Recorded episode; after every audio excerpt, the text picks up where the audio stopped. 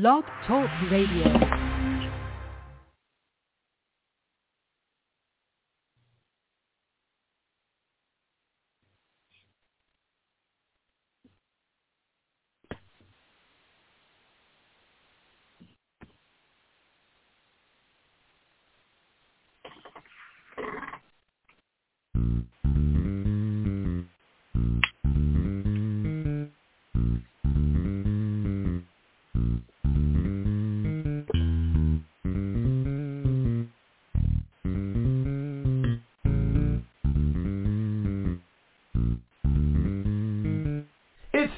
Time with Pastor Steph.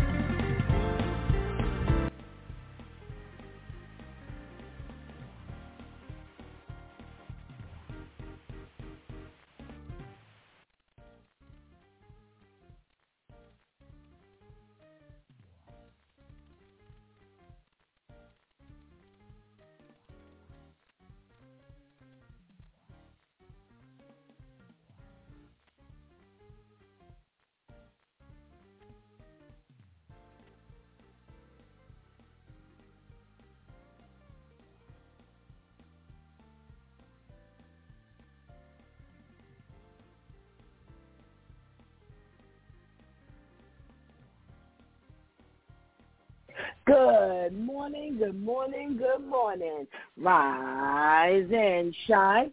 You're on with the Z Time with Pastor Steph. How are you? That's what I like to hear. That's what I would like to hear. For this is the day the Lord has made. Let us rejoice and be glad in it. So, we started off shaking the Monday morning blues with the DEW Time crew as we talked about those East Cleveland police officers who were pulling people over and collected as much as almost fifteen thousand dollars. And that took place in only one year. Well, they were sentenced to two years and two and a half years. That's it. And a forty thousand dollar fine. Now, some would say, oh, we're not really worried about that amount of time because once the insiders find out that they are police officers, uh, they're not going to be there much longer. Well, we don't want that kind of justice. We don't want that kind of justice. You know, the police officers have been going buck wild and they've been getting no time. So we want to see a little bit of justice go on. That's what we want to see. Don't you? I hope that's what you want to see. All righty. Well, we could not have a good Monday morning if we did not have the switch with Shanti. And last week's tip was give your mind to God. And we can see that a whole lot of that is not happening. Nope. You know, a lot of people want to simply blame the mental health issues of this world, but that's not the only thing. Nope. That's not the only thing that's going on. We've got a lot of evil going on in this world, and a lot of it is simply because God says, you know, when you ignore me and you don't want to follow me, I'm just going to leave you to a reprobate mind. That means I'm leaving you to yourself. And we don't think we need God. You know, the Bible says that we need to be transformed by the renewing of our mind. Yes. So we've got to give our mind to God in order for it to be renewed because that's not something we can do ourselves. No. So come on, come on, come on, come on, come on. Let's get this together. Let's give our minds to God. And let's not just help ourselves, but help this world. Okay? All righty. Well, it was Let's Talk About It Tuesday Church Folk Day. And we got to talking about, you know, the power that we give away as people of God. And we've had this conversation before, so it was just a continuation of that particular topic. And I'm going to send you back to listen because it was a good one. It was a good one.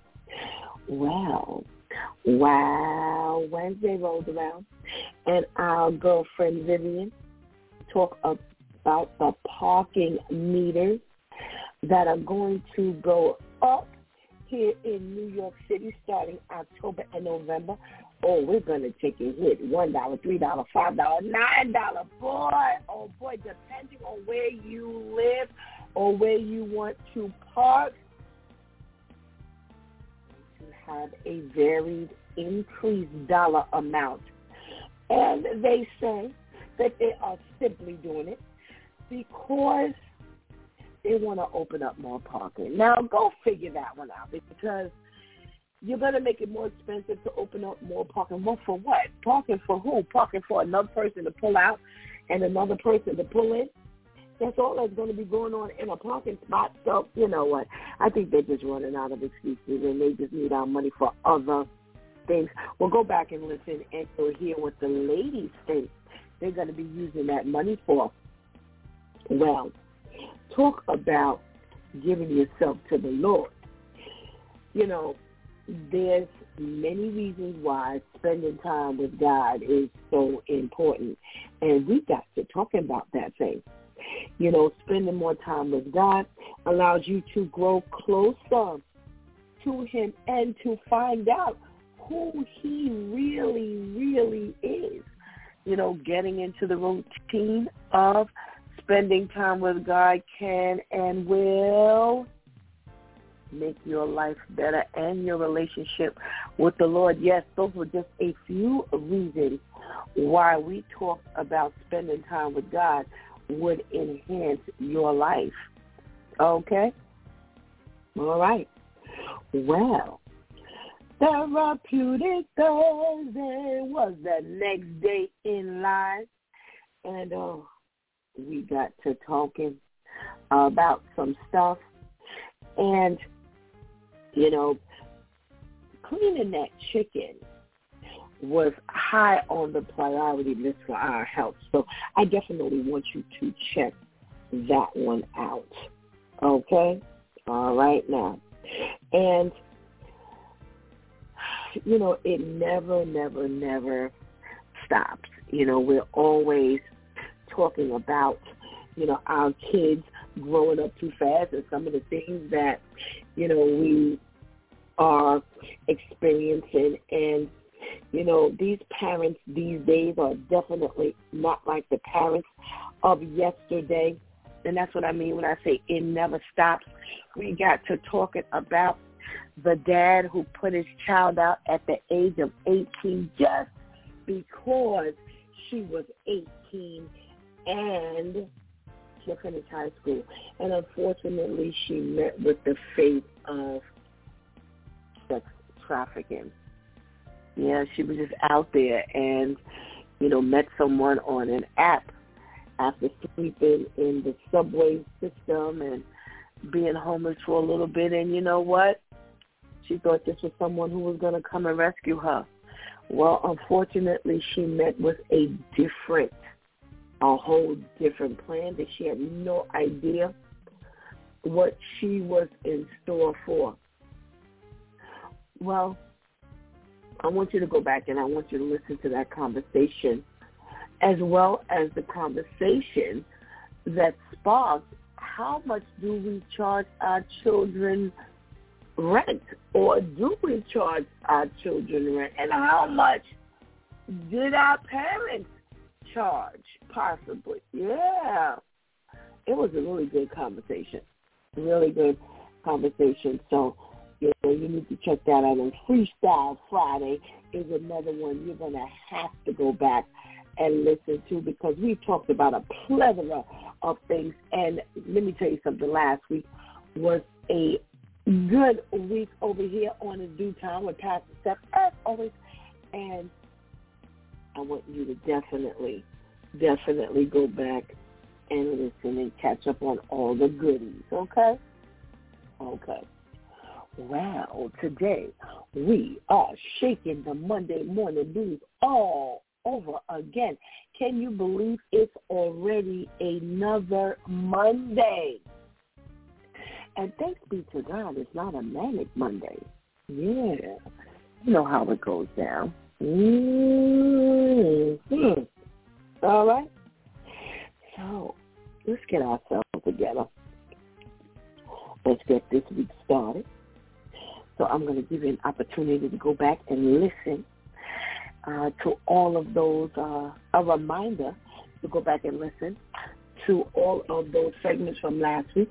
But today, you're going to go get that healthy breakfast. You're going to tell somebody that it's DEW Time with Pastor Steph is on. And whatever you do, whatever you do, don't go anywhere because we will be right back. Alzheimer's LA provides free support and services to those affected by Alzheimer's and dementia. There are over 5.7 million Americans affected by Alzheimer's disease. Latinos are one and a half times more likely to develop Alzheimer's. African Americans are twice as likely to get diagnosed. Two-thirds of those affected by Alzheimer's are women. That's 3.4 million women. Almost half a million women with Alzheimer's live in California. The burden of caregiving falls on women, many of whom have to take time off or quit their jobs.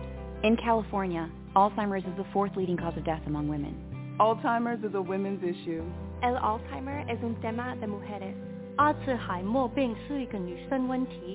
Alzheimer's is a women's issue. Until there's a cure, Alzheimer's Los Angeles provides the care. We deliver outreach and education to diverse communities. Our early stage programs give you resources and tools for the journey ahead. And our care counselors support you and your family every step of the way. We know Alzheimer's is tough. Let's face it together.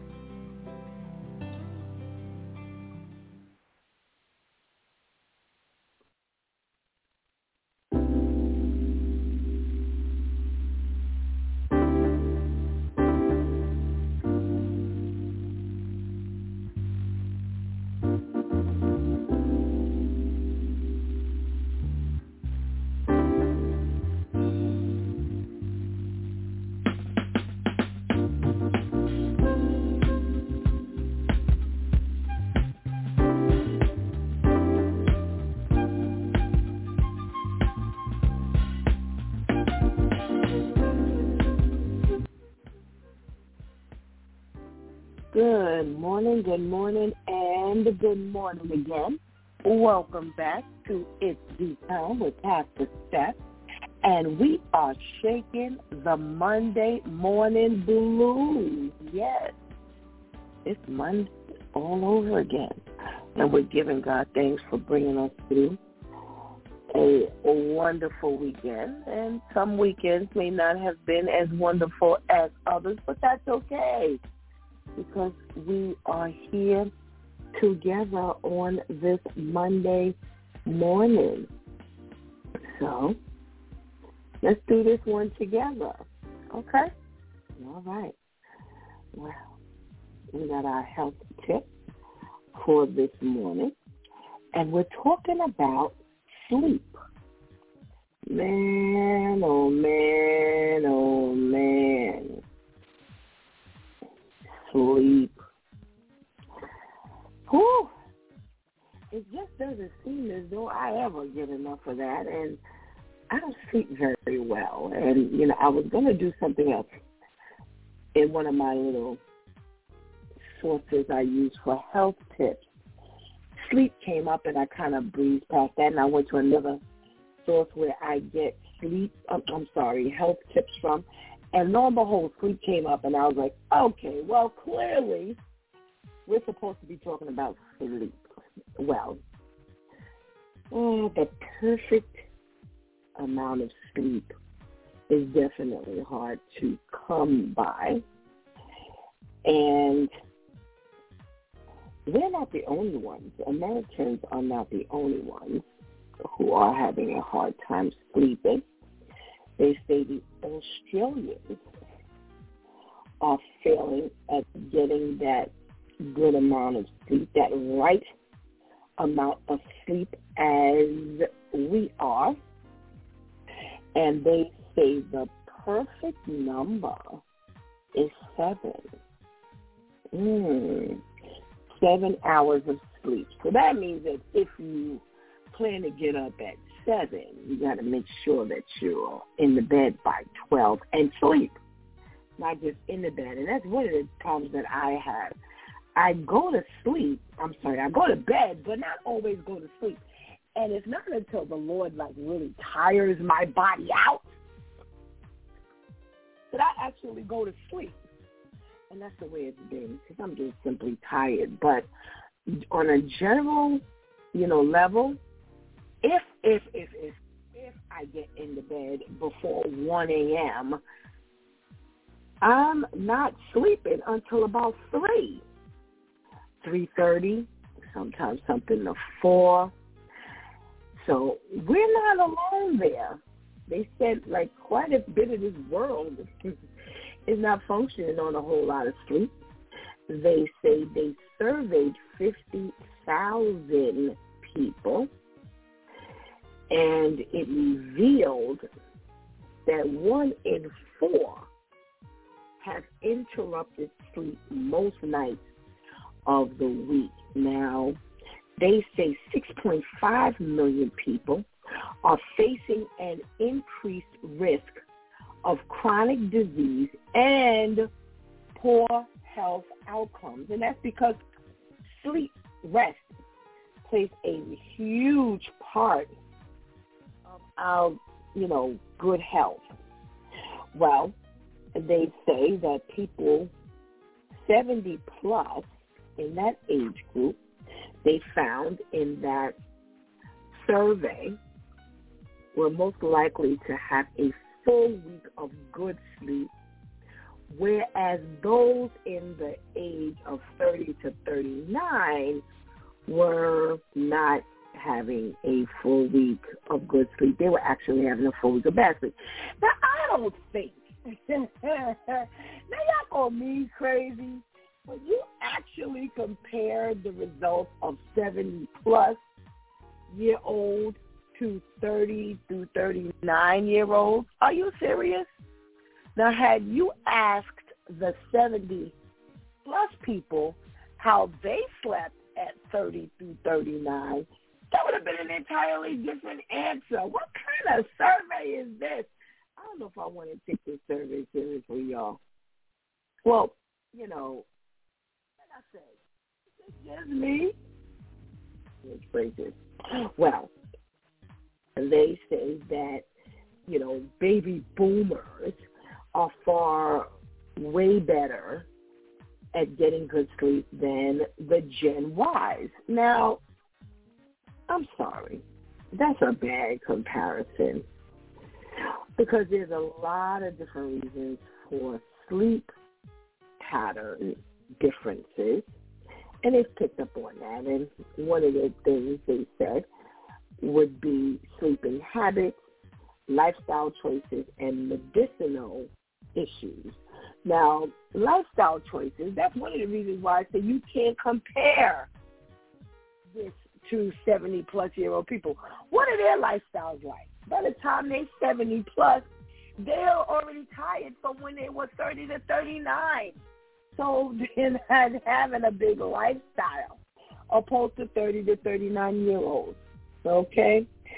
Well, they say some of our conditions to not sleeping well, we have to include our self-care.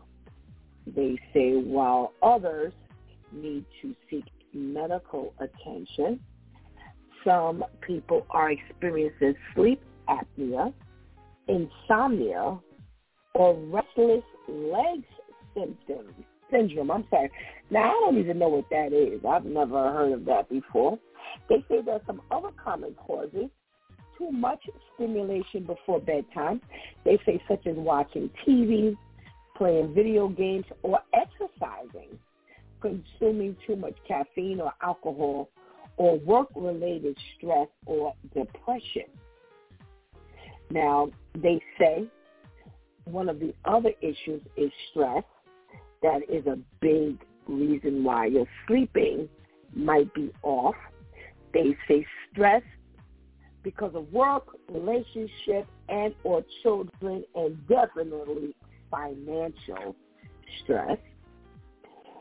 And they're saying that there are a lot of Gen Yers and younger people who are identifying that their living arrangements are also a big factor in poor sleep habits.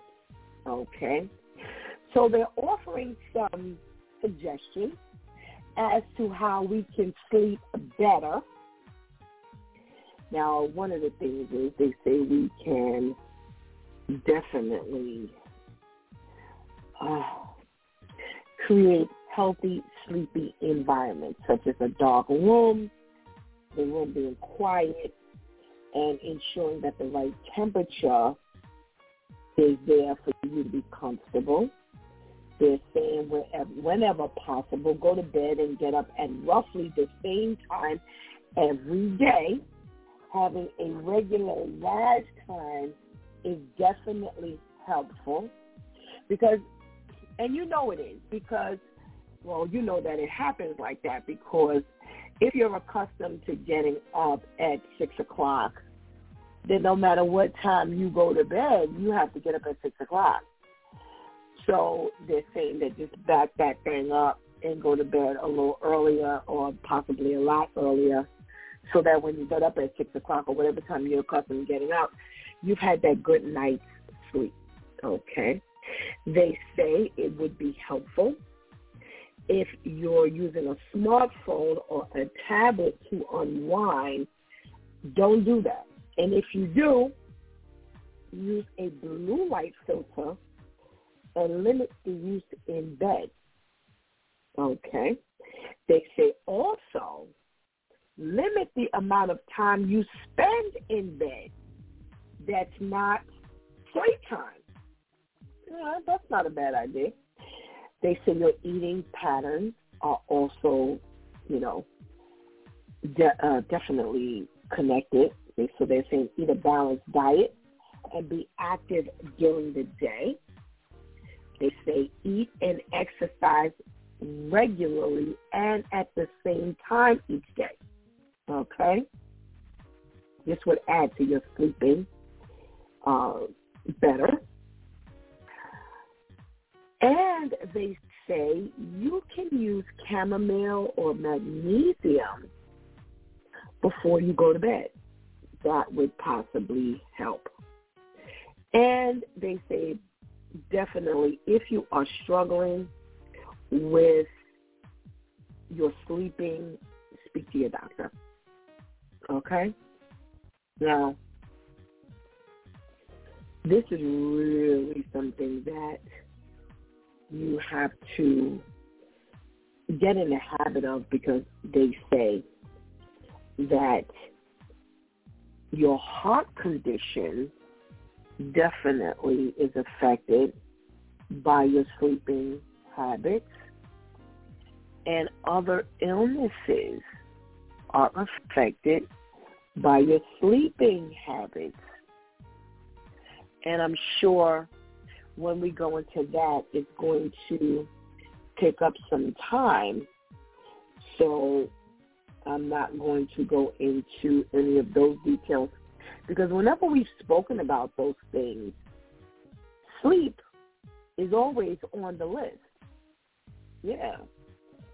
It's not the first time we've spoken about sleep and your heart or sleep and your health overall. So they say definitely your poor health can be associated with your poor sleep.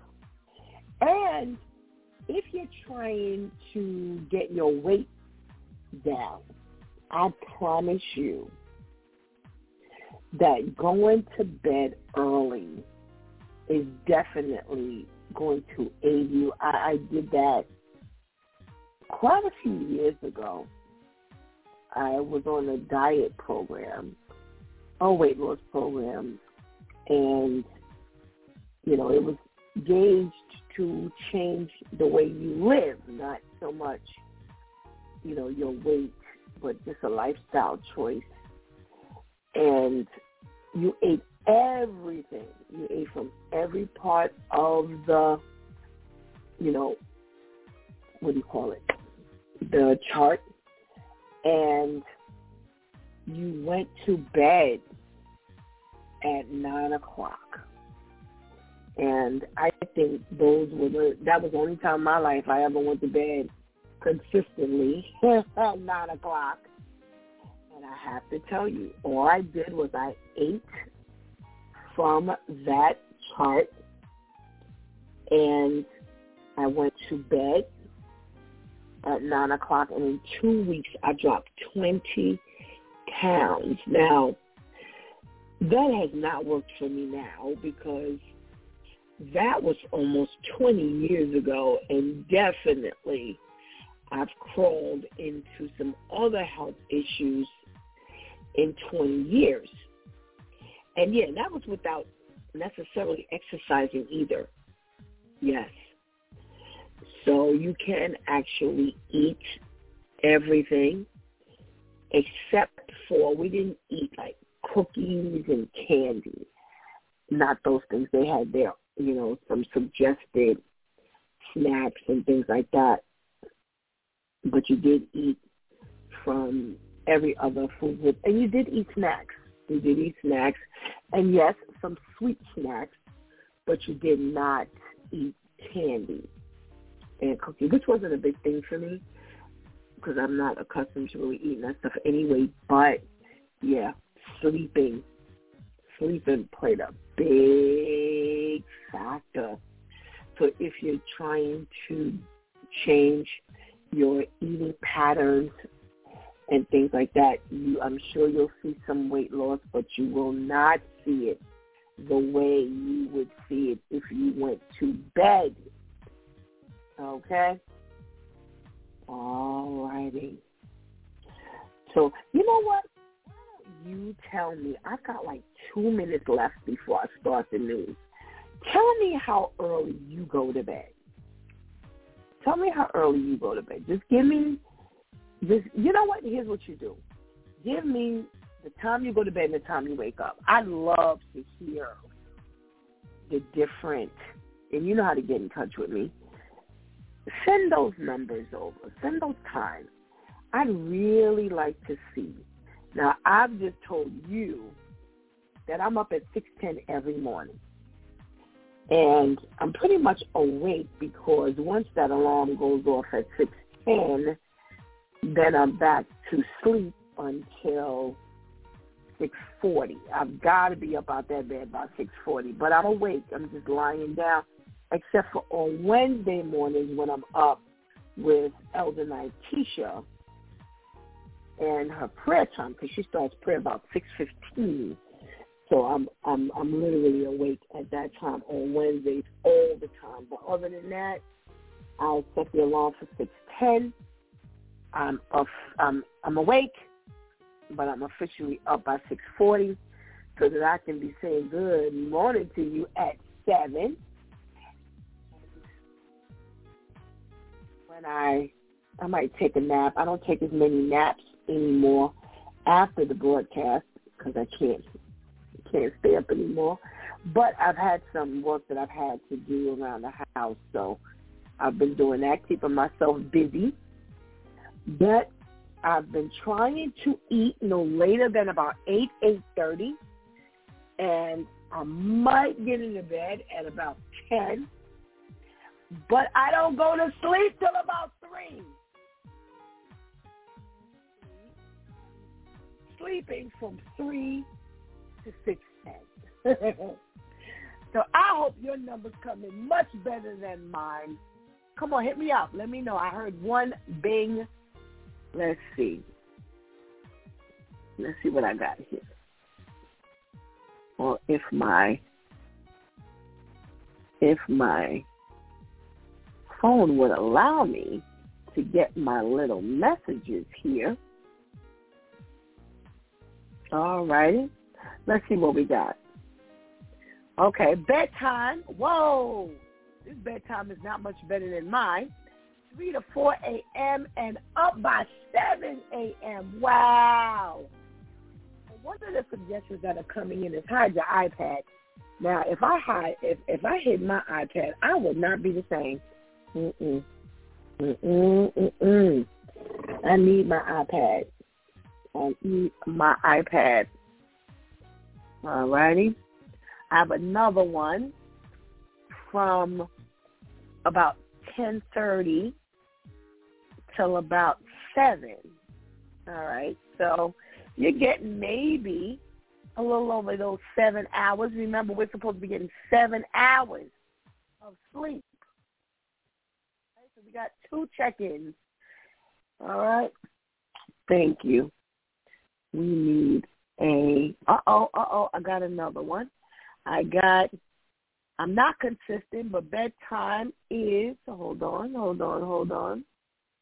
I'm not consistent, but bedtime is about 11 and up by 6.30. Okay, you might be sliding into that seven hours.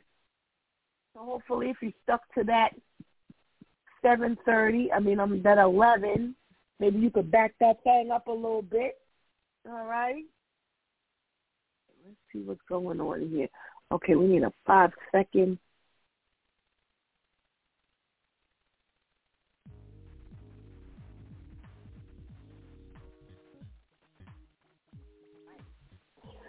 All right. Thank you for checking in. Thank you for checking in. Okay, what are we talking about today? Wow. Oh, we got, we have a, we have a recap of a story that we had a while ago. But before we get there, we talked about that fatal uh, bus accident last week, the one that went into that ditch. Well, they found out that the bus driver had been listed by the state as an unacceptable operator after failing several safety inspections back in 2022.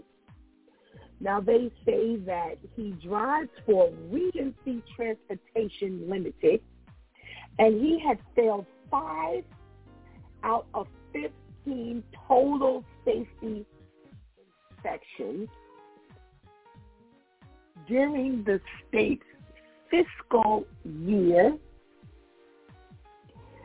Oh boy. And they say the agency conducts about 150,000 safety inspections each year. Now, oh boy. Now here's here's the deal here. They say that both oper- operators with a 25% or higher out of service rate or vehicles that fail inspection are rated unacceptable. And their rate was 33% in the state's 2023 fiscal year overall when they compared them to everyone else. So they say that the operators that are listed under unacceptable are required to undergo at least two comprehensive safety inspections every year. They also may face a number of corrective actions, including violation notices leading to civil penalties and the suspension or revocation of interstate operating authority according to the New York Transportation Department. So considering that he failed five out of 15, I guess that wasn't enough to take him off the road. So, whether this was ultimately the reason why, because they're still doing some inspection and, and investigation over what actually happened. But we don't know if, if him failing those five out of 15 are really responsible for the accident or even part of the accident because they say that a faulty tire could be, and they're really thinking that that is what caused the crash. But we're going to stay on top of this story. You know, I'm really surprised. I got to be honest. The, the school month, the first month of school, hasn't even really got underway yet. So I'm really surprised that there was a trip of this magnitude even at this start of the year. I mean, some people might be saying, what difference does that make? But my thing is, they haven't even gotten a chance to get their feet wet in school, and already they're taking trips. And maybe had this trip not been so early, because it was six buses in total, and that was one of six that ended up having the the accident. You know, but I, I don't know. I, my thought is, you know, now these children and these teachers, this is what their, you know, their focus is for quite a while into the school year. The fact that you know, they were injured or their classmates were injured and they lost two of the adults on that bus. So, you know, keep them lifted in prayer because this is not something that you want to start the school year off with. And I, I, I, I believe that this may even kind of curb, you know, their activities in the beginning of the year. You know, if everybody was on school premises focusing on school lessons and things like that, then, you know, this would not have been part of the beginning of the school year. So I don't know. That's just my thought. That's just my thought. Know, I don't know if any of you share that feeling, but that's just one of the things that came to my mind. Like that's just too early for all of that. All right. Well, speaking of teachers, you know, I don't get these teachers. And we're really to have to do some research on how to help these teachers deal with life a little bit better because too many of these teachers are having issues. You have this Indiana teacher who was arrested for, oh, brother, this issue. And I'll tell you what the issue is.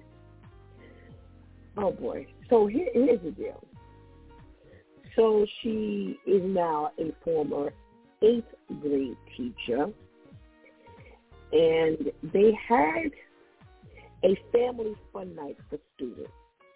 So she attended along with her daughter who also goes to the school. And they went to take a picture with two students in a photo booth. And the, the students said that the teacher let her hair down and took off a blue colored velvet type scrunchie with a white zipper. And somehow or another, maybe she placed it down or it fell and she didn't realize it had fallen. But the students got a hold to the scrunchie they said it was a little heavier than an average scrunchie. Well, first of all, I've never seen a scrunchie with a zipper. So that that's a new thing on, you know, for Stephanie. And they say that when they unzipped the pouch, they found a glass vial and it contained white powder with a cut straw and more. So, excuse me. They thought it was drugs, so they took it to another teacher who took it to the principal and the vice principal. So the cops were called, and they were called to test the drug, um, you know, the the powder. And they say when they first tested it, they, although they tested urine, and they said the urine didn't produce enough or reach a temperature for testing. So they say while conducting the third test, an officer observed an unauthorized collection container fall from her shorts. And as a result, the test was terminated and they documented that it was a failure and an attempt to alter the test. So they asked her about the failed urine samples, and she claimed that she didn't know why her first two samples were un- unusably cold. oh my goodness gracious. She also added that she was not aware of the pouch or the container that was in her shorts until after she provided her second sample. And she doesn't know how it got into her shorts. So they say that, excuse me, janitors noticed that during the event she was frantically searching for some sort of hair ties, but when she was interviewed by the police, she said that it was her daughter's scrunchie and she found it in the car. So they ended up arresting her. She was fired from the school and was released on 1000 cash bond and is scheduled to be in court on the 26th of this month. I tell you, you can't, didn't I say last Friday, you cannot make this stuff You had this scrunchie in your hair, why would you take it off? Because you taking pictures, you all caught up, you put the scrunchie down, and the kids pick the scrunchie up. I tell you. Like I said, you already sus because how you got a scrunchie in your hair with a zipper? Who has that? I don't know. Oh boy. All right. What else are we talking about before we get our our uh, little uh, DEW Time crew on with us this morning? I have a little question that I want to ask you in a little while, but what else are we talking about? That could, well, you have this woman in California and we have to watch how we eat our food. We talked about last a couple of weeks ago. We talked about eating chicken, poultry, and salmonella. We talked last week about cleaning our food. Well, this week, a little different. You have this woman who ate some bad tilapia fish, and she's only four years old and they say that the fish contains that flesh-eating bacteria. And she bought it in a local market in July. And they say that right after she ate it, she got sick immediately and had to be rushed to the hospital. And when they, I guess, asked her what had you know what had she eaten or you know because they always ask you stuff like that. She told them that she had eaten some tilapia fish, but they found that it was uncooked. It wasn't cooked thoroughly. She ended up having to get all her arms and legs, both her arms and her legs amputated. Oh boy. And they're saying that when we eat our food, especially this fish, shellfish, this meat, we eat this stuff undercooked, that it does not kill all the bacteria. Now, some bacteria still may slip through the cracks, but they are really flagging the fact that this was undercooked shellfish. And they say especially if you have an, a weak immune system and unfortunately at 40 years old, this is what she ended up facing. And they say one in five people die as a result of uh, getting this bacteria, contracting this bacteria.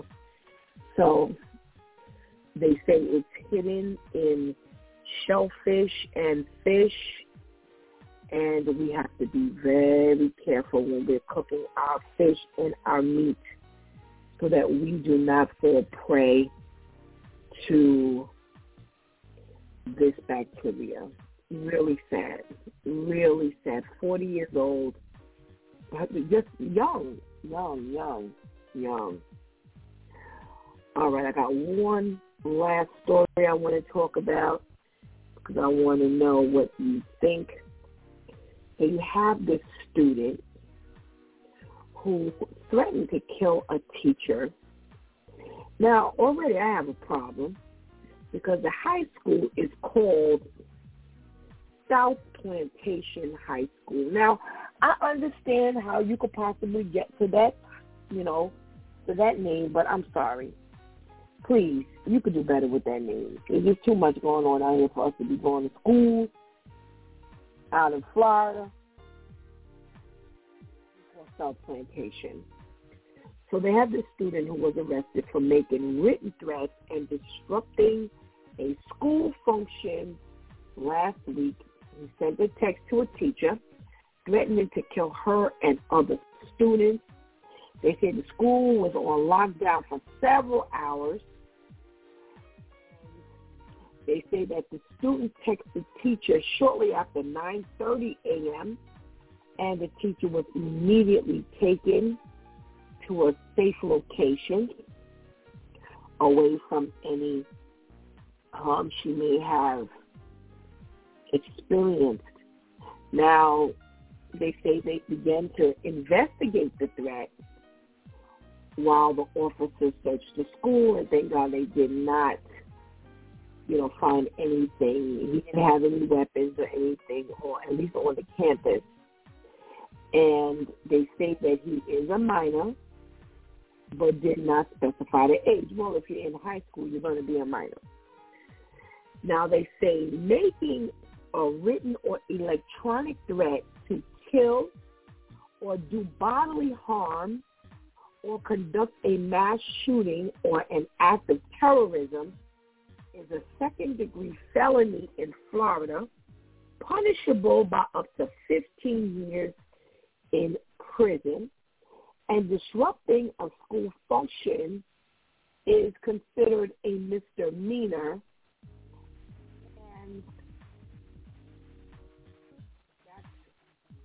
What I wanted to ask you about.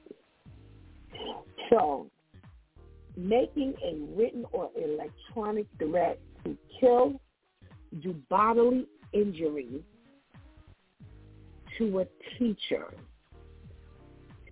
is a second degree felony in Florida and is punishable by up to 15 years in prison. And I want to know what you think. I want you know, if you're threatening by either written or electronic, what do you think should be the punishment? All right? Let me talk to my DEW Time crew here. Let's say good morning to our girl Tamika. Good morning, Tamika. Monday, Monday morning. Good morning to you. How are you? I am well, thank you. I'm well, thank you. How are you? I'm doing well, thanks. That's good. That's good. I have a question for you. Now, we talked we talked last week about this bus accident. We uh, talked about this news, and now they're coming up with the fact that this bus driver had been listed as an unacceptable operator after failing several safety inspections. Now, they're giving him 15. He failed five. Now, they don't list what the five are. But they do say that if you fail a certain amount, you may receive corrective actions, including violation notices and a suspension or revocation of your operating authority. Now, I'm asking, despite what the five may be, that's one one fifth of one third, one third of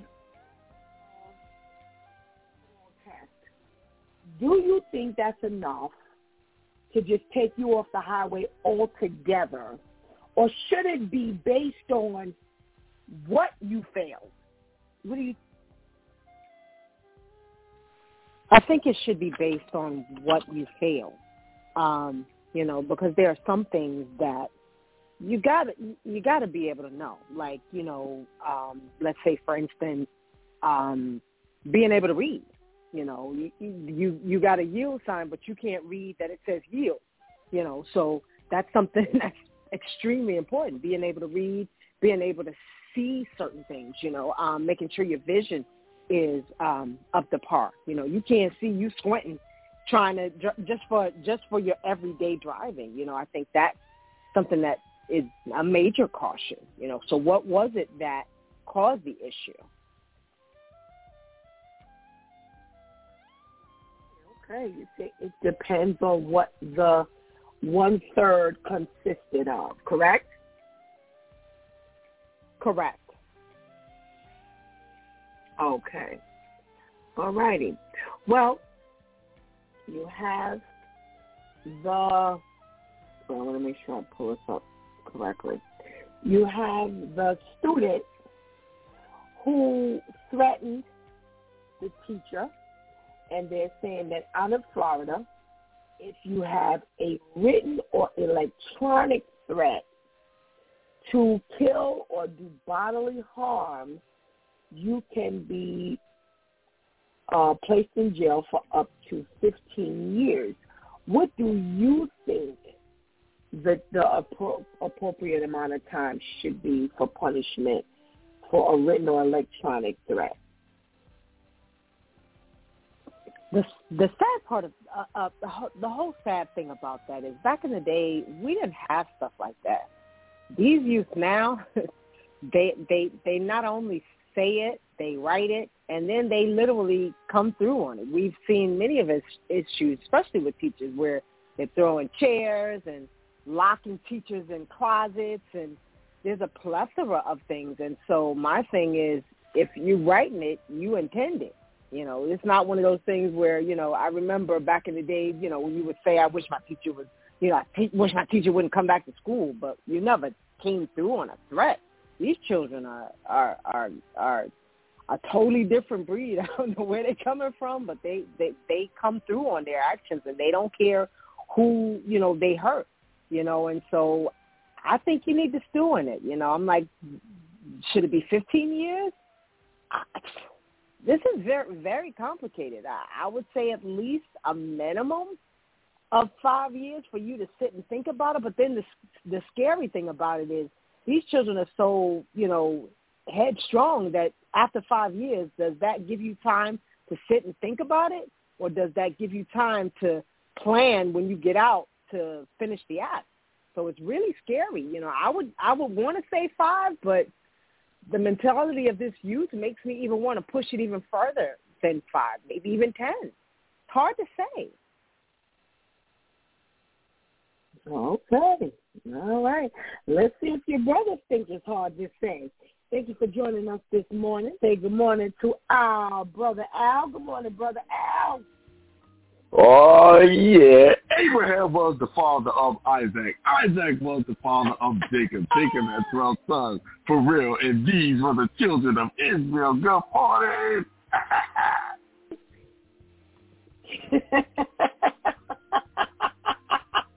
Good morning, brother Al. Good morning. I don't have to ask how you're doing.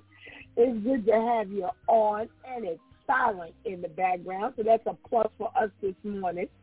And I'm sure no school this morning.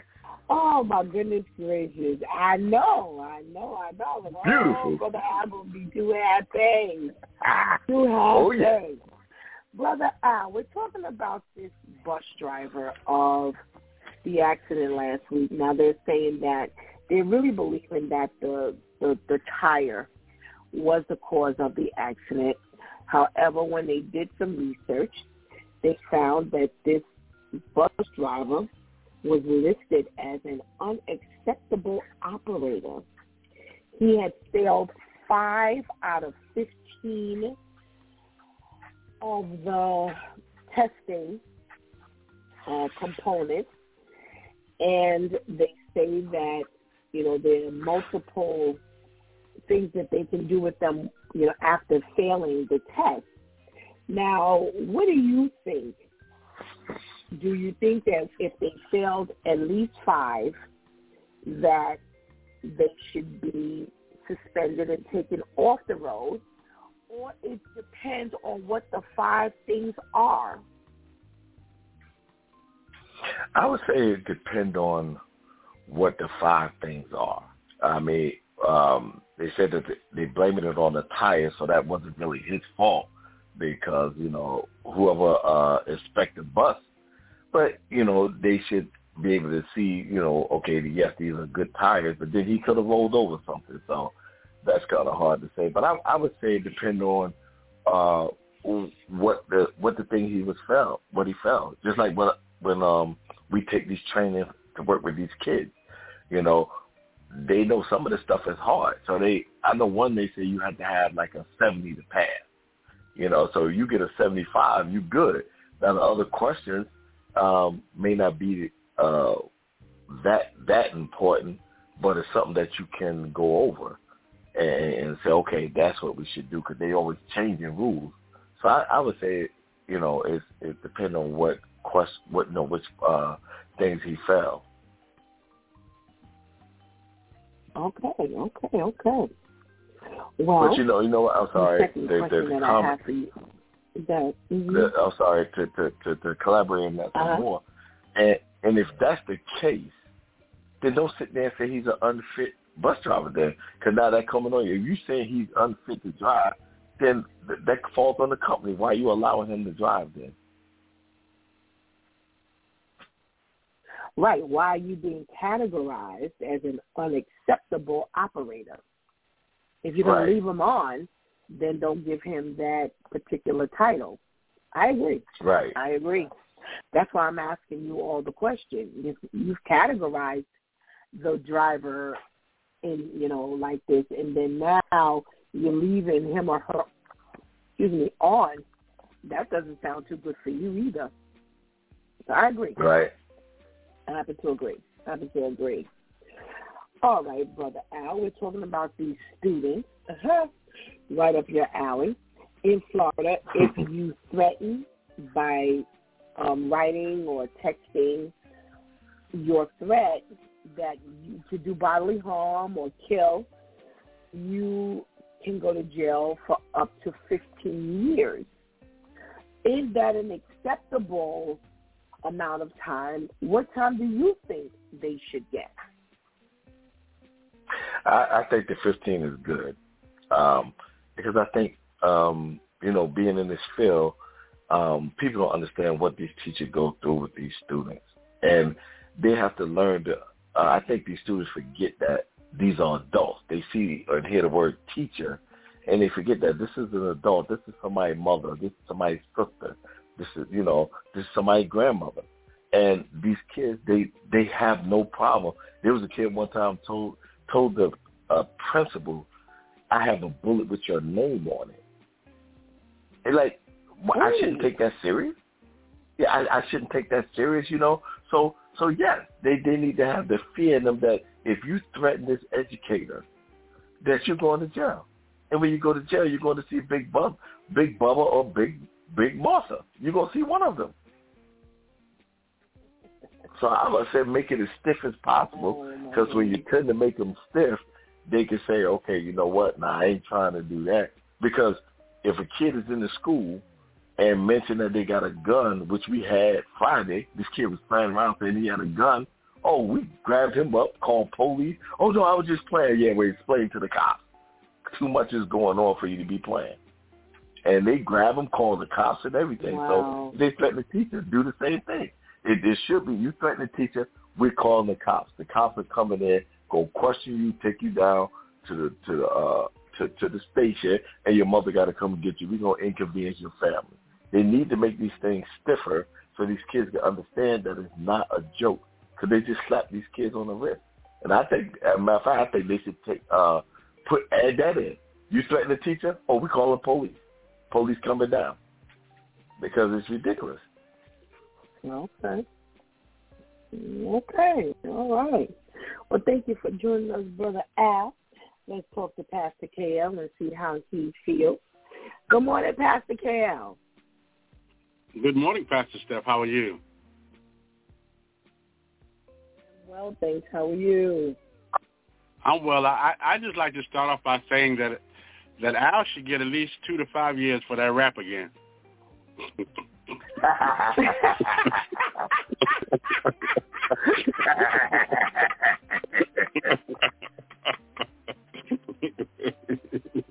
oh, talk about stiff penalties. All right now. I don't know if you want to tell that rap again, Brother Al. I don't know if you want to tell that rap again. Oh, my goodness. Oh, all right, Pastor KL. You know, the operator of this this bus that ended up in the ditch on Friday, they're listing him, or he's listed somewhere as an unacceptable operator because he failed five out of 15 components of this test that they, the safety test that they do each year. Now, do you think that he should be taken off of the road based on the fact that he's failed one third of the test and it should depend on what the five things were. What, what do you think? I, I, I, I take it from the stance. I think that he should be taken off. You know, when when we apply for our permit or we apply for our driver's license, you know, there, there are certain points, amount of points we have to have, even even with a test. You know, in school, anything under 65, you fail the thing. You know what I mean? So it, it doesn't really matter or, or how many points it weighed. If you got under a certain amount, you failed it. So he got under a certain amount, and he failed it, so he should be taken off until he's able to pass. Okay. Oh. Unfortunately, they have not quite revealed what these individual things were. So for, uh, let's say, Tamika and Brother Al, when they're saying, you know, it, it depends, you know, we have no idea what it is. So, you know, I'm sure, I'm sure with this type of an accident, a whole lot of stuff is going to start pouring out the woodwork. But I do agree that once you got to a point where if they failed a certain amount of questions or whatever, however you pose it, that you listed them as an unacceptable operator, then that means you need to come up off of there. I don't see how you're going to rate them as unacceptable, but they're still acceptable to drive. If you if if they have not done as bad, you would remove them from driving, then don't list them as that. Once you list them internally unacceptable, then to me they're unacceptable to be on the road. So you need to either change your terminology or something because if you can list them as unacceptable, then they're unacceptable to drive anybody, whether it's a child, elderly, anybody. You need to take them off the road. And and if they're not that bad, that you can leave them there because, like Brother Alan Tamika said, the certain things that they failed weren't that bad, then take them out the category. Then take them out the category. But to me, if you failed one third of the, of the safety requirements, nah, you need to be coming off coming off the road until you can pass, you know, all 15, or are they that minor? Are the things that you feel they can be left on the road for? So that that's that's that's a little much for me, and it's questionable. And I'm going to tell you another thing. It speaks to the agencies um, accountability and responsibility. So now, are you trying to brush this off of your neglect? Is this your neglect now? Mm, I'm beginning to wonder whose neglect is it really? Because if you're testing them, then you should be making some different decisions. All righty. In Florida, they have this rule that says if you threaten to kill or do bodily harm written threats that you can go to jail for up to 15 years. Is that good? Do you think it should be different? What do you think the time should be? Well, first, I'd like to thank God that this wasn't out back in my school days because I would have been in jail for a long time because I failed quite a few classes, and every time, every time I failed a class, I threatened the teacher. So I mean, oh, I, I think I, I think I'd have been in jail till now, you know. But but I do I do agree with, with Brother Al and, and Tamika that the times have definitely changed. You know, we we didn't have uh, text back then. We said what what we wanted to say when we was one of those, you know, disturbing children. Um, but yeah, when when you write something down, it gives you time to think about it, to contemplate it, to write it down. I mean, you you, you really mean this thing. So yeah, I, with everything that's going on in schools from sixth graders to to twelfth graders, you know, you can't take these kind of chances with with with people's lives. So I think 15 years is good. Okay, all righty. I think it's good as well. I think that you know you need to think about what you say think about your threat. Now, while you're in school, you need to go through normal educational, you know, uh, process. Go to school and things like that. I don't think they should put you like in regular jail and you're just serving time. I, I think it needs to be you're, in, you're a kid, so you need to still go through the regimented, you know, educational process. But definitely, I think the 15 years is good because you know, sometimes you may have made a threat in school that you were very capable of, you know, committing, and th- thank God it came out in a written way. So now we have something to show. And I agree. You know, you just sat down and talked about this thing. You just thought about this thing. You just wrote this thing down. Yeah, uh, you, you need to think about this thing for 15, 15 years. But again, make sure you go to school regular school, you're going. They they need to make this a whole process inside of the system. Well, today we actually have a topic on relationships as we, you know, have our relationship Mondays. And we're talking about the manipulator. You know, how, the, how do you know when someone's being manipulative. And I love to hear what the Big Time crew has to say. You know how to hit me up. Make sure you let me know if you have a comment and you're listening because I'd love to hear what you have to say as well. Wow. One of the first things they say, a manipulative individual, you're in a relationship. We're not talking about, you know, your classrooms, you know, your, your, your coworker, your student or whoever. We're talking about in a relationship. A manipulative man or woman makes you feel guilty for everything. Tamika, we're going to let you get this whole thing started this morning. What you got?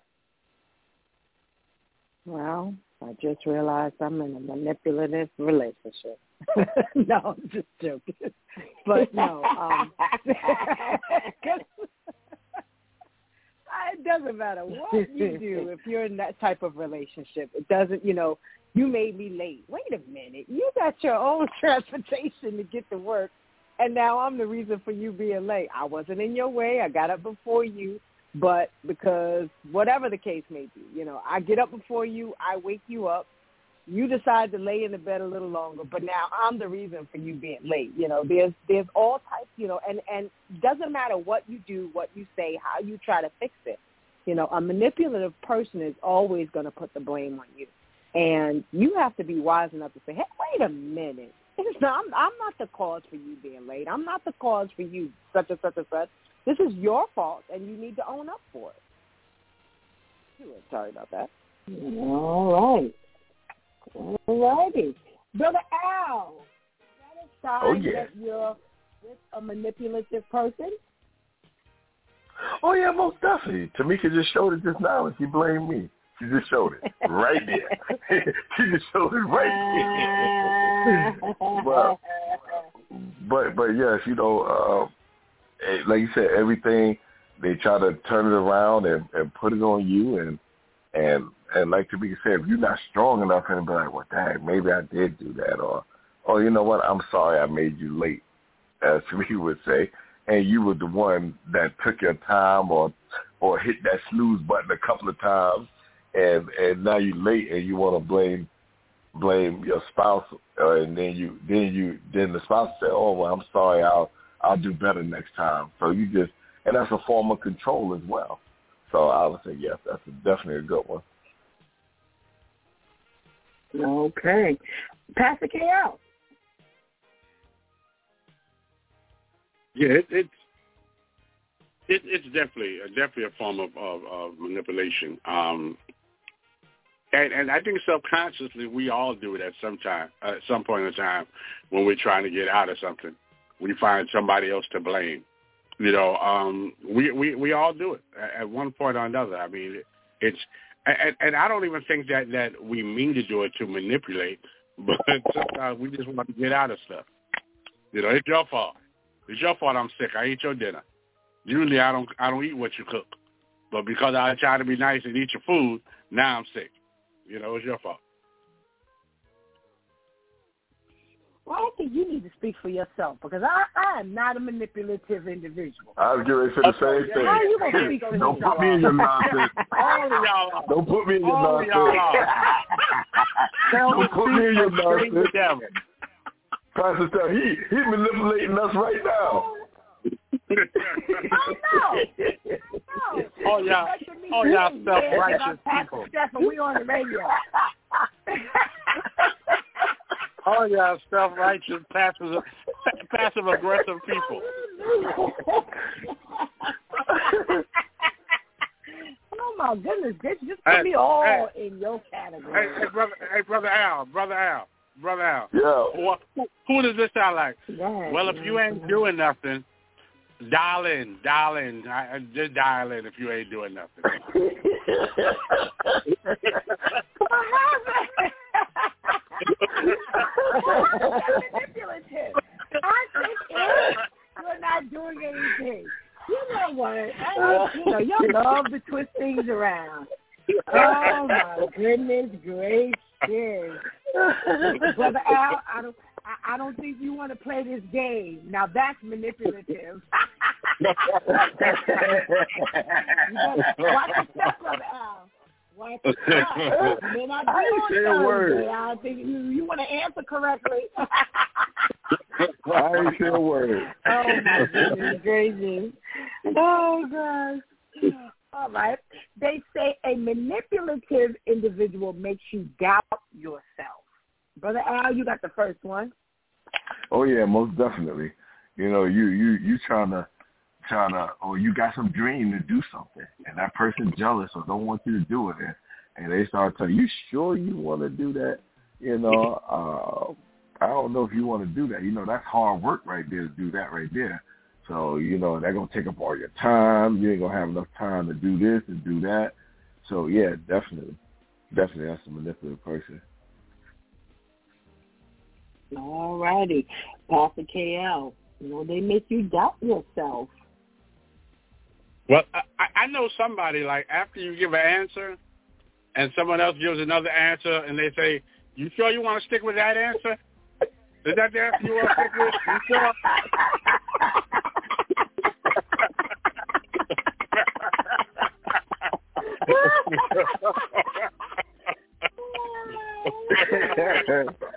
you know what? So manipulative.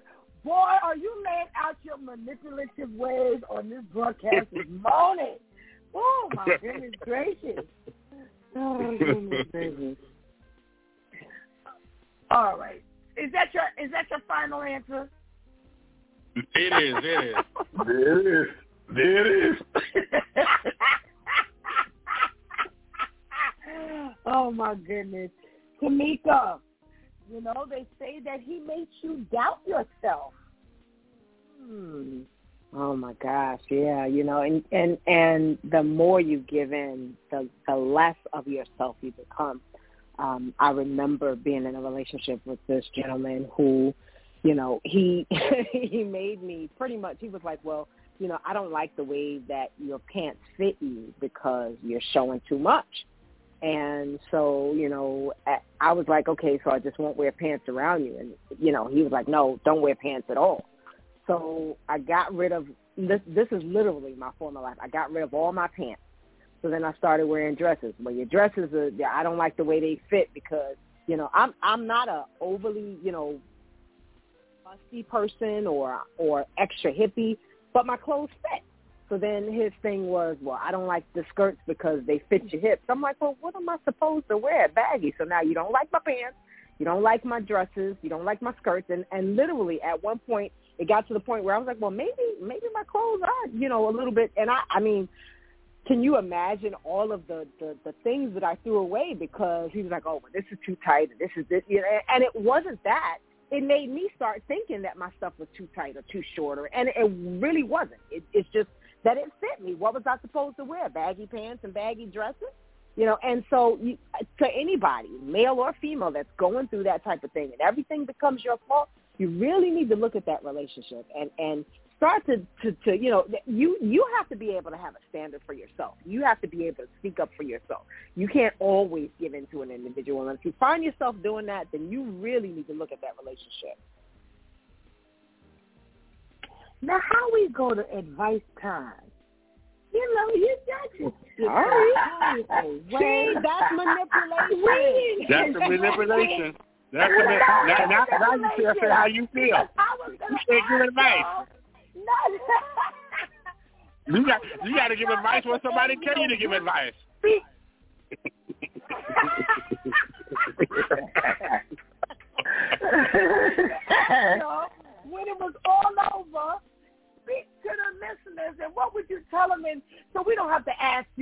You already gave up your piece of advice. Thank you very much.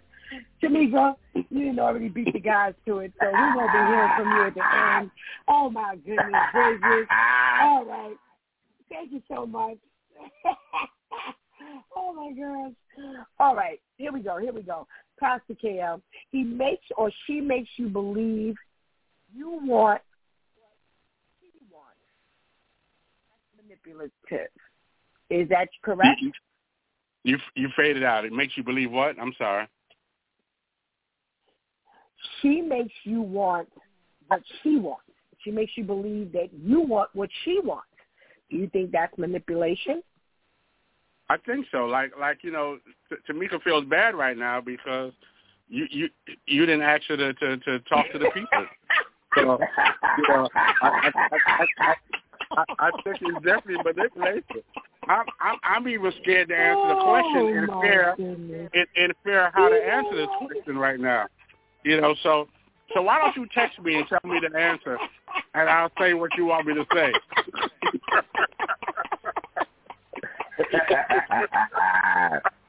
You know what?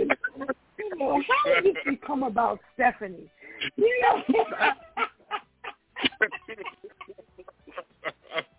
yeah, See. I'm, I'm just saying what so I'm just saying over what what. Listen, I'm saying what Tamika and Brother Al want to say. They know you're you're a bully. don't don't put me in it. Don't put me in it. I'm I'm, I'm a busy. oh my goodness. Would you like to answer the question, Pastor KL? She makes Oh, I'm you sorry. I- believe that what she wants, you want. yeah, I I I, I, I believe speaking that. to the Pastor listeners today. I I I, I believe that. I, I, I is, is, that okay? I, I I believe that. I believe that that's true. I, I believe that.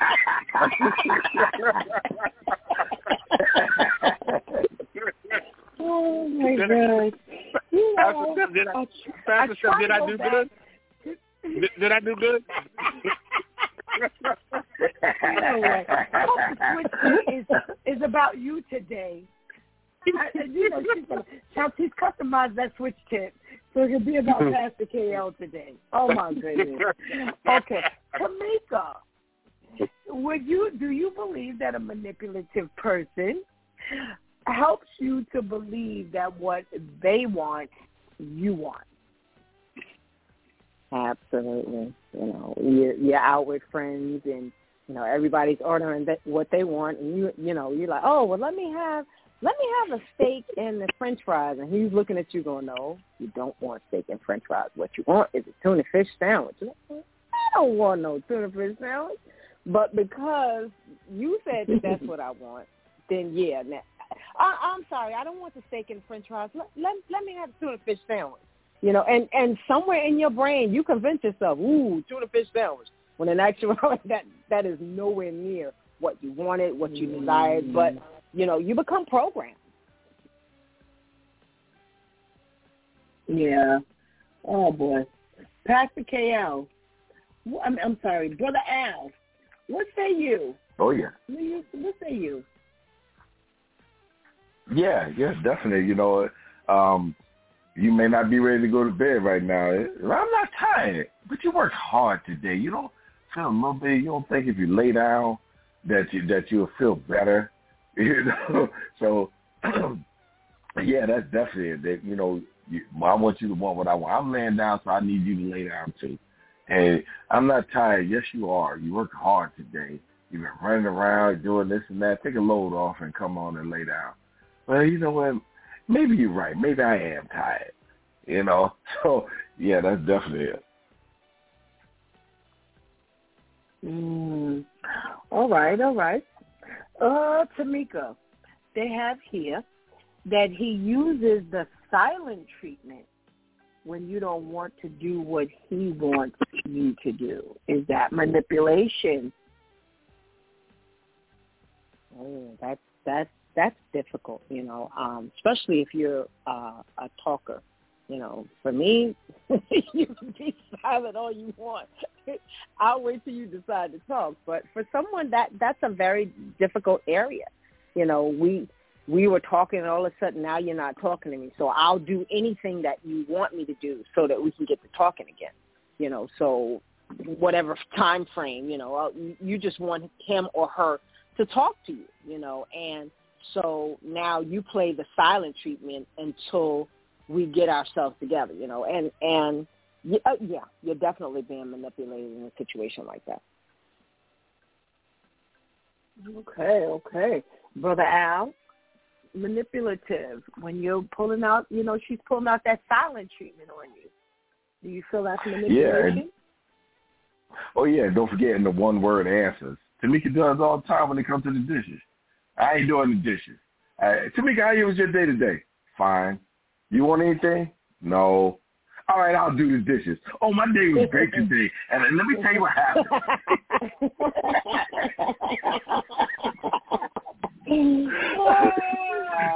so, so yeah, because cause then you know when when when the person is silent, then you say to yourself, "Wow, I made that person mad," or you know what, it wasn't that bad. I can go ahead and do what he want me to do or she want me to do, you know, and um just to get that person back talking to me. So yeah, it's bad. Mm. Okay, okay. Pastor KL, that silent treatment. You know, when she pulls out the silent treatment, do you think that she's just angry and she doesn't have any words, or do you think that it's her manipulating you? Yeah, it's it's it's sometimes she she's asked for something or asked you to do something and you didn't totally agree with it. She's not angry, but but she feels that if she's being silent, you'll give into it. Because on the other side, you're trying to figure out is she really mad at this? Did I do something else wrong? You know, you got a whole bunch of stuff in your head right now, and and you end up just giving in to the stupid thing that she wanted, you know, just because you think it was something else. Mm, okay, okay, okay. All right, brother Al. You voice your concern. She makes you the bad guy. Is that manipulation? Oh yeah, oh yeah. Hey, listen, you come up. hey, listen. I think you should, uh, you know, put that over there. Oh, now I got to go over there. It was good where it was at. you know, so it just making you, wow, maybe I shouldn't have asked the question. She was gonna get upset. I, I should have just kept it to myself. So that means you just don't have a voice, you know, and just basically, I would just say, hey, whatever you want, I'll do. okay, okay. Pastor KL, manipulation, always the bad guy when you voice your concerns. Yeah, you know, like when I say I don't think your mother-in-law, sh- your, your mother should come over to stay. You know, now I'm the bad guy. I'm, I'm like, you know, maybe a couple of hours, but she got to spend the night. You know, so now I'm the bad guy. I know she drove five hours, but you know, if she leave early, she can get back home. mm, okay. okay, okay. Here's a good one. Here's a really, really good one.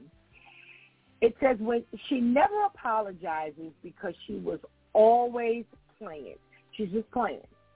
Brother Al, is that manipulation? Oh yeah, that and, and it's a test too to see how you're gonna take things. You know, you go and say so you got in the bed like, oh seriously, you gonna say, oh, come on, you know, I'm just playing. I'm just playing. Don't worry about it you know. And I think it's also a test to see how far they can go or how how you're going to take it. What, what's your reaction? Let me see what the reaction is going to be. If you get upset, I'm going to say I'm sorry. You know, I was just playing. So I would say yes. Mm, okay, okay. Pastor KL? Uh, she's just playing. Voices, yeah, what she wants to I, say. I, she never apologizes. I think she's just playing uh, because she wants you to give in. If you give in, she, hey, she won. You know, if you get mad at it, then she was just playing. But if you was if you was flowing with it, you know, she wasn't just playing. When she said she needed fifty dollars, you know what I mean? She wanted that fifty dollars. If you gave that fifty dollars, she wasn't playing. But once you once you say, hey, you know we got bills to pay, we got this other stuff. Man, I was just playing. I don't need that fifty dollars. But if you'd have gave in, he would have been playing. Mm, okay, okay. And let me ask you, Brother Al, have you ever had that happen to you? Yeah, I have. I've, I've had that happen. Um, uh, uh, a young lady I was dating, you know, she was she was crazy. She, you know, she would say things and or and make a ton of excuses. I'm like, why you just can't say my bad and it can be done with? But you got to keep making excuses. Then you, oh, you were playing. You wasn't playing. You meant what you said or what you did. So yes, I've had that happen. Oh, okay. Pastor KL, have you ever had that happen to you? Well, I've never had an extra fifty dollars, so it wouldn't work for me. But um no, it it, it didn't work. It didn't work. it didn't work. uh, okay, okay. What was your worst manipulation? Or no, let me let me rephrase that, brother Al. You know, you didn't see it because that, that's the point I really want to try to bring out today. You didn't see it as manipulation initially but you realized after a while that she was actually manipulative. Hmm. I would uh okay, I would say um it was a young lady I was dating and um she was in a she was in a previous relationship and she was in love with this guy. So he broke her heart and that was the first time her heart was broken so she wouldn't um she wouldn't show no emotions because she thought that showing emotion was a sign of weakness. So when um when me and her started dating, she would do things like to sabotage the relationship. Like she she would do manipulative things and try to make it seem like, oh, that's your fault because that's what men do. And I'm looking at her like, what are you talking about? you know, and, and and she would just constantly do do those things or make things seem like it was my fault and um well you need to do things this way because she didn't get this with the other guy. So it was like she was trying to take it out on me. So you obviously know that relationship didn't last long. But yeah, that that was like the worst. That was it, that was crazy. I had to hurry and get out of that. At what point did you realize you she was being manipulative? When uh when I realized she couldn't answer certain questions for me, you know, like when I, I, I saw the way she was doing things and I was like, it's it's happening all the time. So I had to wake up and be like, wait a minute. Every everything is always my fault, it's always me, never you, but always me.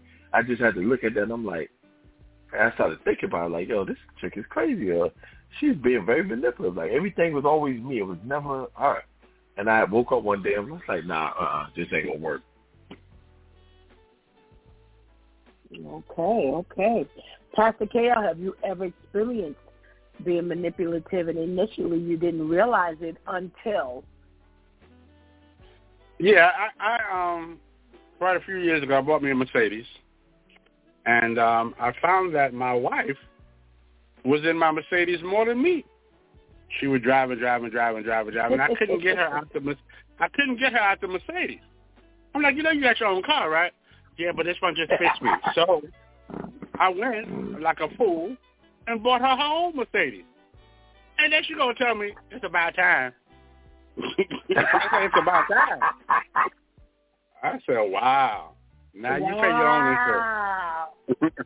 you pay your own insurance now. Got him. Wow. Got him. Wow. Wow. wow. Okay. Okay. Okay. Interesting, interesting story. Well, thank you guys for sharing your experiences and your contribution into today's conversation has been very enlightening. And we pray you have a blessed day. You as well. You as well. You do the same. Thank you. Thank you. Thank you, Brother Al. Thank you, Pastor KL. All righty. excuse me. Well, it's almost the top of the hour on a Monday morning, and it's time for the switch with Shantice. Let's say good morning to Shantice. Good morning, Shantice. Good morning, Pastor Steph. How are you? I'm fine, thank you. How are you? I am well, thank you. I'm well, thank you. All right, what you got for us this morning? Okay, today I have the switch with Shantice where we make the switch from the streets to our godly seat. And our switch tip actually stems from one of the stories that she gave um, regarding the oh, unfortunate incident of the young woman, because as you said, 40 is still relatively young, young woman who had to get both arms and legs amputated oh, because she ate some undercooked shellfish. And right before you said, I was like, please don't tell me she had to get something cut off. Please, I'm not. She didn't get something. It, that's almost like your whole body getting cut off. And other way, isn't tilapia something that we're advised biblically that we shouldn't be eating? Nonetheless, as soon as you were, you know, you started talking about that and giving a little more details, and I started thinking about, you know, well, doesn't the Bible, you know, talk about certain things you shouldn't eat? And I don't know about a lot of other people, but when before I decided to give my life to the Lord, uh, you know, I would indulge in certain foods that, you know, God's word advises us not to eat for certain reasons. And I wasn't a big seafood eater, but I loved the crab legs and shrimp. I you could take the lobster, you could take the oysters and all that other stuff, clams and all that. But just give me my shrimp and my crab legs. Sometimes a whole crab, but mainly the crab legs. I'm like, well, we're advised, especially when we say yes to God, you know, God's instructions and guidelines stick out to us in a different way. So our to 164 is take the advice. And the definition for advice, guidance or recommendations offered with regard to prudent future action. Prudent meaning acting with or showing care and thought for the future. So guidance or recommendations offered with regard to caring about the future and your future actions. And two, synonym, two synonyms, I'm sorry, for advice that stood out to me because there were a few. But two of the synonyms, synonyms, synonyms, synonyms I'm sorry, that stood out was mm-hmm. information and facts. When someone is giving you advice, they are giving you information and facts, true, things that have proven to be true. And when I think about taking advice, I think about my response to God. And a lot of times our advice doesn't come, you know, not by us hearing God's voice literally or directly some of the time, um, or most of the time because our disobedience will block us being able to hear God audibly. Um, but the advice can come from a friend. The advice can come from your parents. The advice can come from your pastors or, you know, another congregant, um, your boss. It, it, advice can come from anywhere. But we have to understand, especially if we are a child of God, that the way we take the advice is our response to God. We have to understand that that's how that's how God is reading it. James 1:17a in the New Living Translation Whatever is good and perfect is a gift coming down to us from God our Father. Advice is something good and perfect. Now we know that we can get some bad advice, but again, this is why you need to give your life to the Lord because he then blesses you with discernment. Discernment meaning you will be able to differentiate which side of the fence this advice is coming from. Is it coming from God or is it coming from the enemy? There's only one or two places it can come from. There's no middle ground. It's either coming from God the father of truth, or the enemy, the father of lies. When you think about taking advice, you must think about being wise. The book of Proverbs has nothing but great advice from God. But there were two in particular that stood out to me this morning. Proverbs 12:15 in the message version. Fools are headstrong and do what they like. Wise people take advice. Now, I ain't call you a fool. That's what the Bible says. Proverbs 1 7, Amplified Classic Version. The reverent and worshipful fear of the Lord is the beginning and the principal and choice part of knowledge, its starting point and its essence.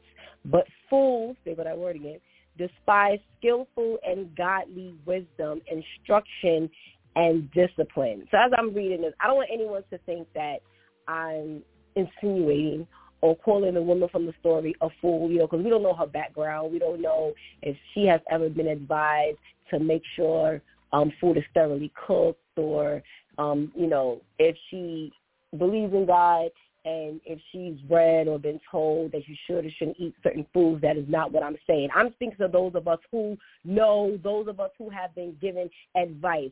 And Pastor Steph, God has made sure that she takes the time to give us health tips from all different angles every morning, Monday through Friday, every morning. And when we choose to hear that but then ignore it, we are choosing to ignore the advice from God. We're not ignoring Pastor Steph. We're ignoring God, which means we are ignoring wisdom. We're ignoring ignoring discipline, and that discipline is the main thing we try to run from. Real quick, you have to read the the chapter eight of Proverbs, and when you read that and you pay attention to it, you understand that wisdom that they're referring to is Jesus. So when we take advice, we are literally taking advice from Jesus. Revelation 1 1 Amplified Version. This is the revelation of Jesus Christ, his unveiling of the divine mysteries.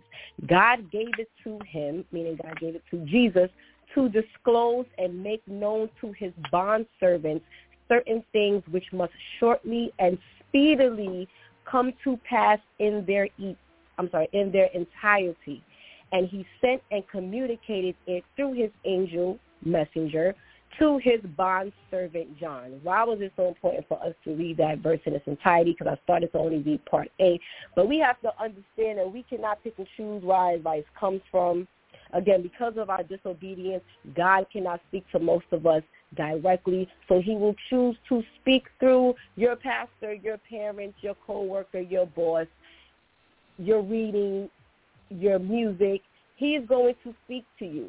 He may speak through secular things sometimes if that's all that you focus on. So we have to make sure we're making a conscious decision of making the switch to being stubborn, to being prideful, to being arrogant, and making sure that we're prudent, I get up on these vocabulary words, meaning that we're acting and showing care and thought for the future and making sure that we're taking the advice because we're not taking advice from man. We have to make sure we have that discernment so that we understand that that advice is ultimately coming from God and Jesus. Thank you, Pastor Steph. Thank you, Shanti. Thank you. And we pray you have a blessed day. Thank you. You too. Thank you. Take that advice, take that advice. Let's take that advice and go before the Lord, holding hands and holding hearts this morning. Dear Heavenly Father God, we thank you. We can't ask you for anything before we say thank you for all that you have done. We thank you, dear Heavenly Father, for just breathing the breath of life in our bodies and introducing us to a brand new day with brand new tender mercies, God. Thank you so very much for the love that you continually bestow upon us. Even when we're wrong, even when we're bad, even when we don't take your advice, even when we're manipulative. We thank you, God, for just blessing us despite it all, God. And we just ask you, dear Heavenly Father, to reveal to us who we are, who we are, what we are, what we're doing, how we're getting it done, how we're not getting it done, making sure that we stay before you with everything, for everything. And everything that we do is in your likeness. We thank you, God, for your investing in us again today. We thank you, dear Heavenly Father, for just revealing to us in very subtle ways and in very strong ways how we're not pleasing to you, how we can do better. Thank you, Father, for just being who you are.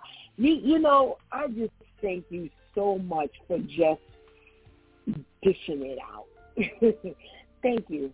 Thank you. Thank you. You know, we always want God for you to come through, you know, the way we like it, the way it's going to feel good. But we we reject it. We reject it when it comes through like that. So we thank you, God, for just pushing forward and just making sure we get the information that we get.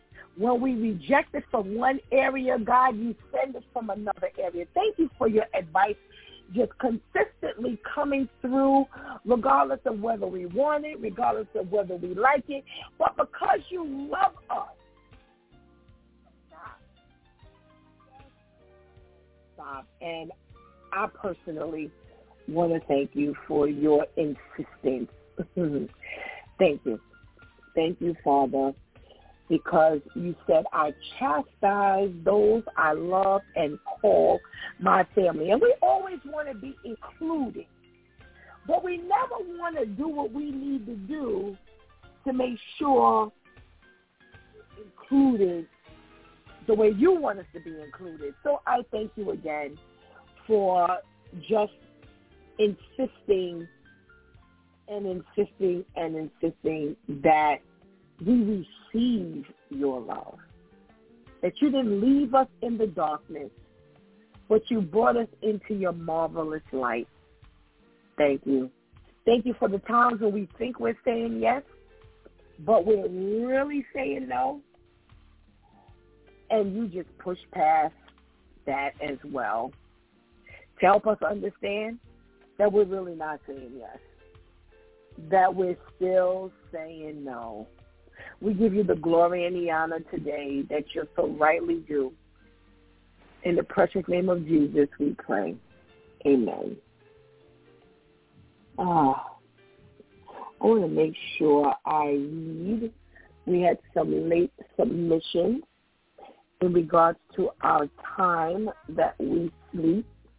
We heard this morning that we should spend seven hours, at least seven hours of rest. So we had someone say that they have the same bedtime at 11 and rise by 5.30. I just want to remind you that the Lord said we need at least seven hours of sleep. Yet, and what we take is something different. You know, we talked about quite a few things today.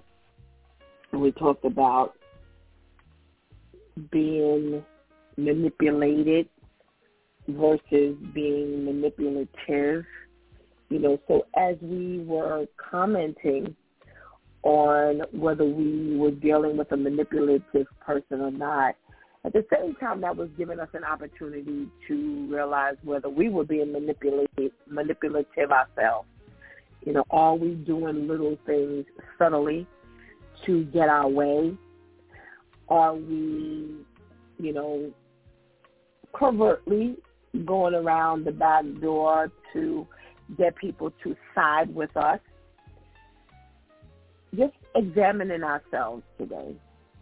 And I give God thanks for just helping us to have that self-examination period, you know, and seeking that advice.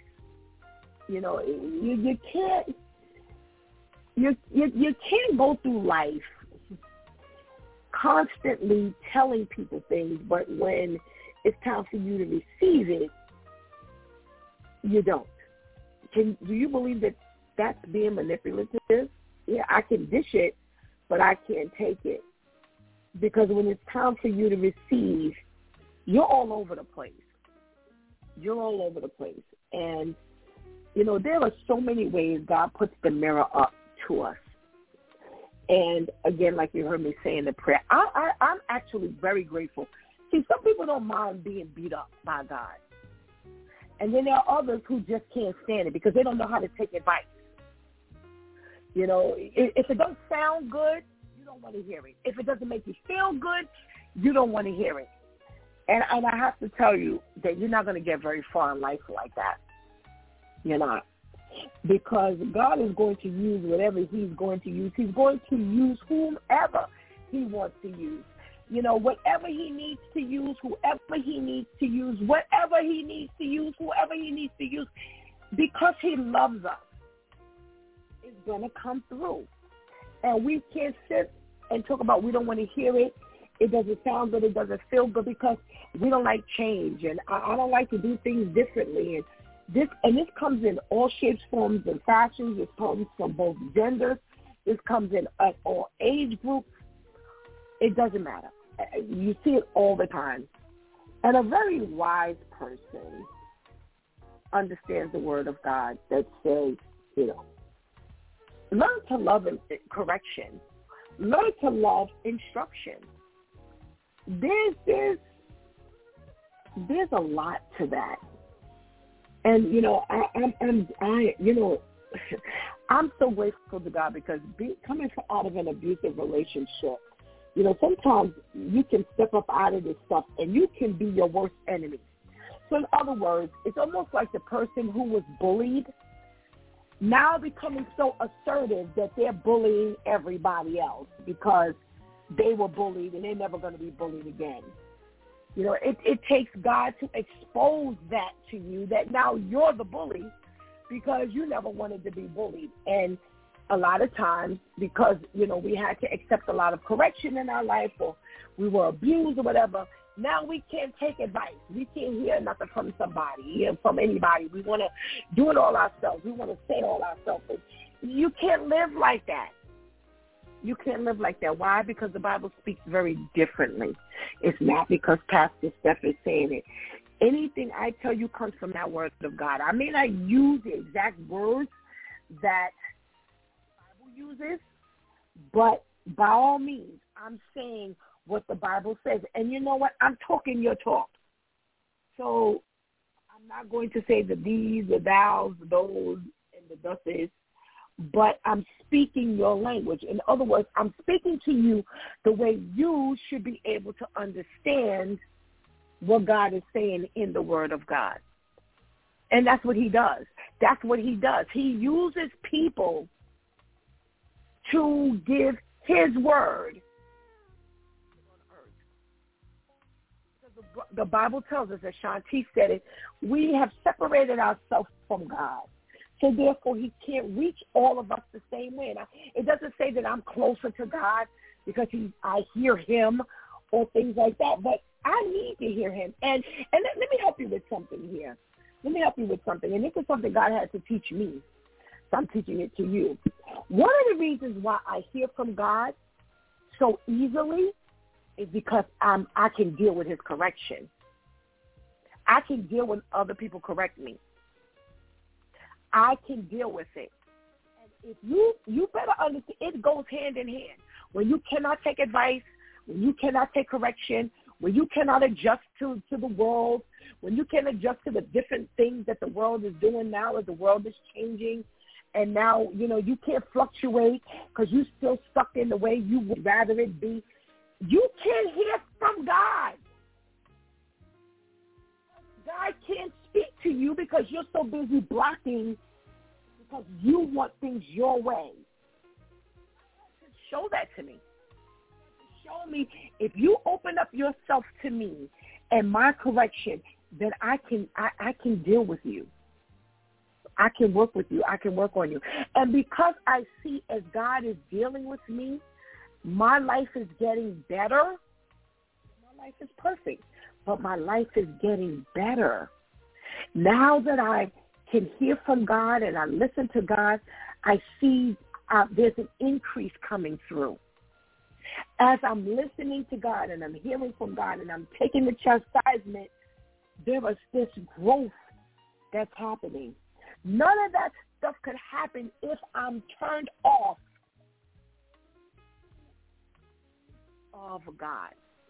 We may not like the way the world is shifting, but God is an evolving God. And sometimes things change because they have to. And sometimes things change just because people are in place and they just make the changes. Whether we agree, whether we disagree, whether we like it, whether we don't like it, it doesn't matter. It's life. And if we don't accept it, then we're blocking what God has for us. Because God says whoever is in authority, he's placed there. So we don't like Donald Trump, but God allowed him to be there. God allowed him to be there. And a lot of Trump supporters of yesterday are no longer Trump supporters. But because they had to see who Trump really was, and the only way they could see who Trump really was was to put him into office, God had to let them into office, had to let him into office so that he could be exposed. So we may not have agreed with the fact that he was there, but we had to accept it. And until we learn to accept the things of God, whether we like it or whether we don't like it, then we're not going to be able to hear from God. And like I said, I'm not telling you my life is perfect. But you always hear me say you, God snatches me by the collar, and you don't see me kicking and screaming. That don't work for God. Doesn't work for God. When he's trying to correct you and you kicking and screaming, I don't want to, no, I don't want to, and you're not going to make me. No. Where does that get you? Where does that get you? It gets you nowhere. You know what? Maybe I'm just too sick to fight. Maybe, maybe that's what it is. Maybe part of my illness has humbled me. And I always say that to, to, to the congregation. I say, you know what? I see people who reject God and reject the things of God because y'all ain't been through nothing yet. Yeah, the worst has not happened to you yet. And you have not learned to submit to God. And I don't mean necessarily just them. I mean just people. You know, mm-mm. when you have been broken down by God, you don't call a shot. Man, oh man, oh man. It don't work the same no more. And I have learned to just give in. I understand. I have no say over this thing called life. I have no say over what God wants for my life. He has already chosen who I am and what he wants from me. And my best bet is to go with him. Whatever decision I make for me, it, it ain't going to get me very far, especially if it's opposite of what God wants. It get me very far. Well, why am I going to fight God? The last time I fought God, I ended up behind the bars of, of, of Kew Garden holding cell. No, thank you. God, whatever you want, you got me. Give me an uppercut, you know, in order for me to catch what you're saying. I'm like, oh, oh, that's you talking. Okay, okay, I'm on it now. That's what I said. You know, maybe maybe you just haven't been hit hard enough. But when you get hit hard enough, you really make that adjustment. And and I have to say, prior to that, I thought, you know, I I could call my own shot. I thought I could do what I wanted to do. I thought that I had some say. But when there's a call on your life, I realize you might as well keep your mouth closed and just do what you're told to do. Be faithfully obedient. Just don't be obedient because that is robotic for some people. You just, oh, the Lord told me to do it. And you don't even know why you're not, you know, you're not functioning properly in it. You're not walking in it properly. Be faithfully obedient. In other words, Know that God has a plan, and you're going to go with that plan because it's higher than your plan. I promise you, you will not go wrong. You've been listening to It's DEW Time with Pastor Steph. Join us Monday through Friday from 7 a.m. to 9 a.m. where we discuss matters of the heart, mind, and spirit as you go through your day. Be sure to set your mind on things that are above, not on things that are on earth. They will only serve as a distraction. Remember, prayer changes things. It's Pastor Steph signing off, and I want to thank my DEW Time crew for always coming through big term. Thank you for hanging out with us today. Please do not miss this opportunity to give Christ your life right now. Please do not miss this opportunity to strengthen that relationship with the Lord right now because later is not promised to any of us. Until tomorrow, God spares, where it's Let's Talk About It Tuesday Church Folk Day. Until then,